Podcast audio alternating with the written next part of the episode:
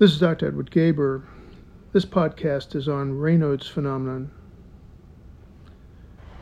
Raynaud's is an excessive sympathetic nervous system response with alpha 2 adrenergic noradrenaline mediated vasoconstriction of arteries and arterioles. Patients with Raynaud's also have decreased CGRP immunoreactive neurons in the skin, causing a defect in the ability to vasodilate. Raynaud's often starts between the ages of 15 and 30 and is more common in females. Vasoconstriction of the skin of the fingers and sometimes the toes, ears, tips of the nose, face, tongue, knees, or nipples in response to exposure to cold or emotional stress occurs. It often begins in one finger and then spreads to both hands. Sharply demarcated distal finger whitening is noted with sensory symptoms at times. Blue black areas then occur, and then hyperemic flushing may be seen as the condition resolves. In black patients, the palm may be the only place where it is seen. It is most often primary, which means the Raynaud's is not associated with any pathological condition. Primary Raynaud's lasting 15 to 20 minutes and is noted is often seen in girls under 30. If autoimmune or associated with other multiple causes, it is called secondary or Raynaud's syndrome. Primary is more frequent in some patients with hypertension, coronary artery disease, diabetes, and migraine, but those conditions are not the cause of the vasoconstriction.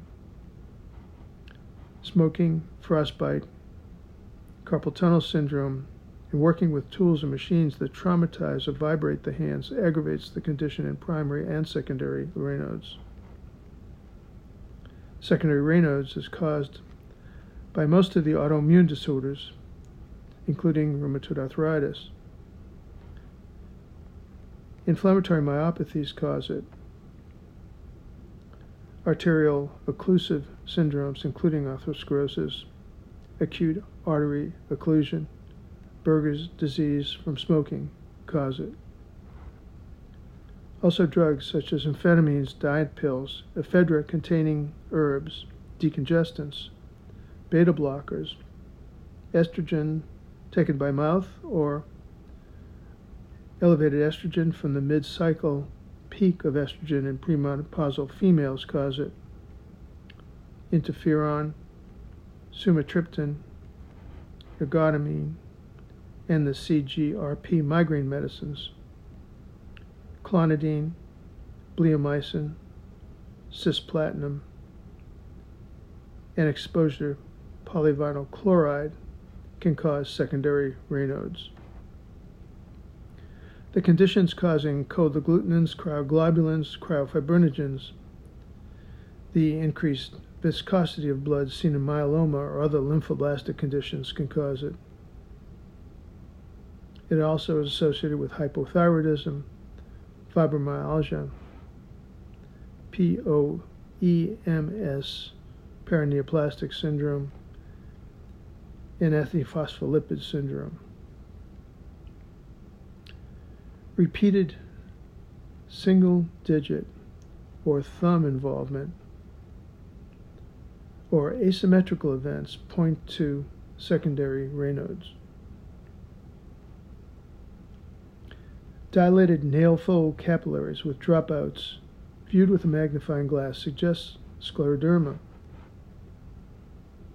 Early scleroderma may only show puffy fingers instead of skin induration or the binding down of the skin with sometimes fixed finger flexion contractures, all called sclerodactyly, and the skin calcification called calcinosis telangiectasia, spider veins, arthritis, esophageal dysmotility, erectile dysfunction, pulmonary hypertension, interstitial lung disease or hypertension with kidney failure also suggest scleroderma. It is worrisome that about a third of patients may eventually transition from primary to secondary Raynaud's. However, about 50% of primary Raynaud's patients may find the symptoms totally resolve on their own in a number of years. The livedo reticularis rash is common in primary Raynaud's, but the closed loop livedo of the dangerous antiphospholipid syndrome must be distinguished from the benign rash. It is important to distinguish Raynaud's from ischemic injury from vasculitis, peripheral vascular disease, or Buerger's disease. Aching pain may be the clue to these serious conditions that produce irreversible loss of blood flow with eventual digital ulcers or gangrene.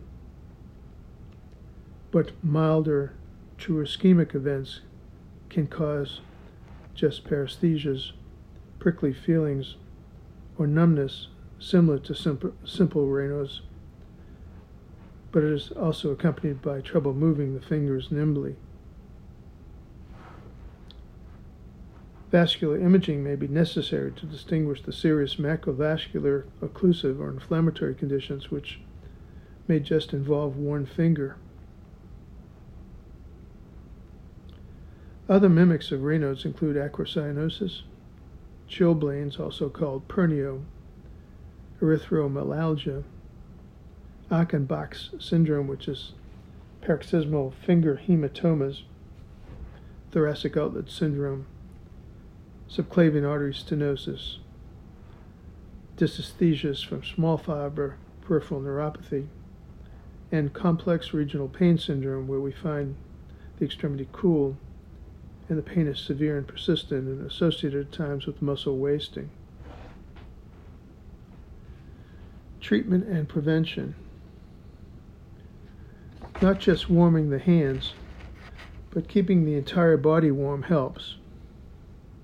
Cialis, Prozac, and ARBs, but not ACE inhibitors, may help.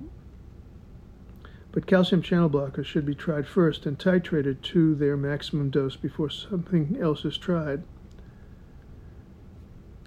Cialis may be added to the calcium channel blocker. Topical nitroglycerin paste, contraindicated if on Cialis, may help. The airplane maneuver done by quickly rotating the arm with the elbow bent can help. Placing the hand in warm water works. And of course, patients must stop smoking.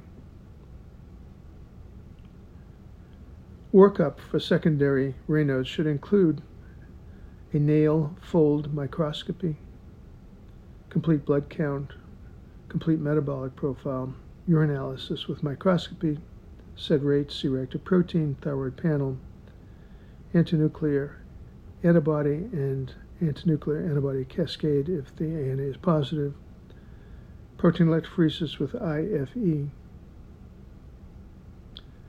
Specific text, tests for scleroderma, such as the anti-SCL70, the anti-centromere antibodies, and the RNA polymerase III autoantibodies should be obtained. Centromere IgG antibody is found in CREST syndrome. RNP antibodies support the diagnosis of mixed connective tissue disease. The inflammatory myopathy workup should include anti-Jo 1 and MDA 5 antibody or the entire myositis panel from the Quest lab. Testing for lupus should include anti double stranded DNA, SM antibodies, C3C4 complement levels, and cryoglobulins. I hope this discussion has been helpful.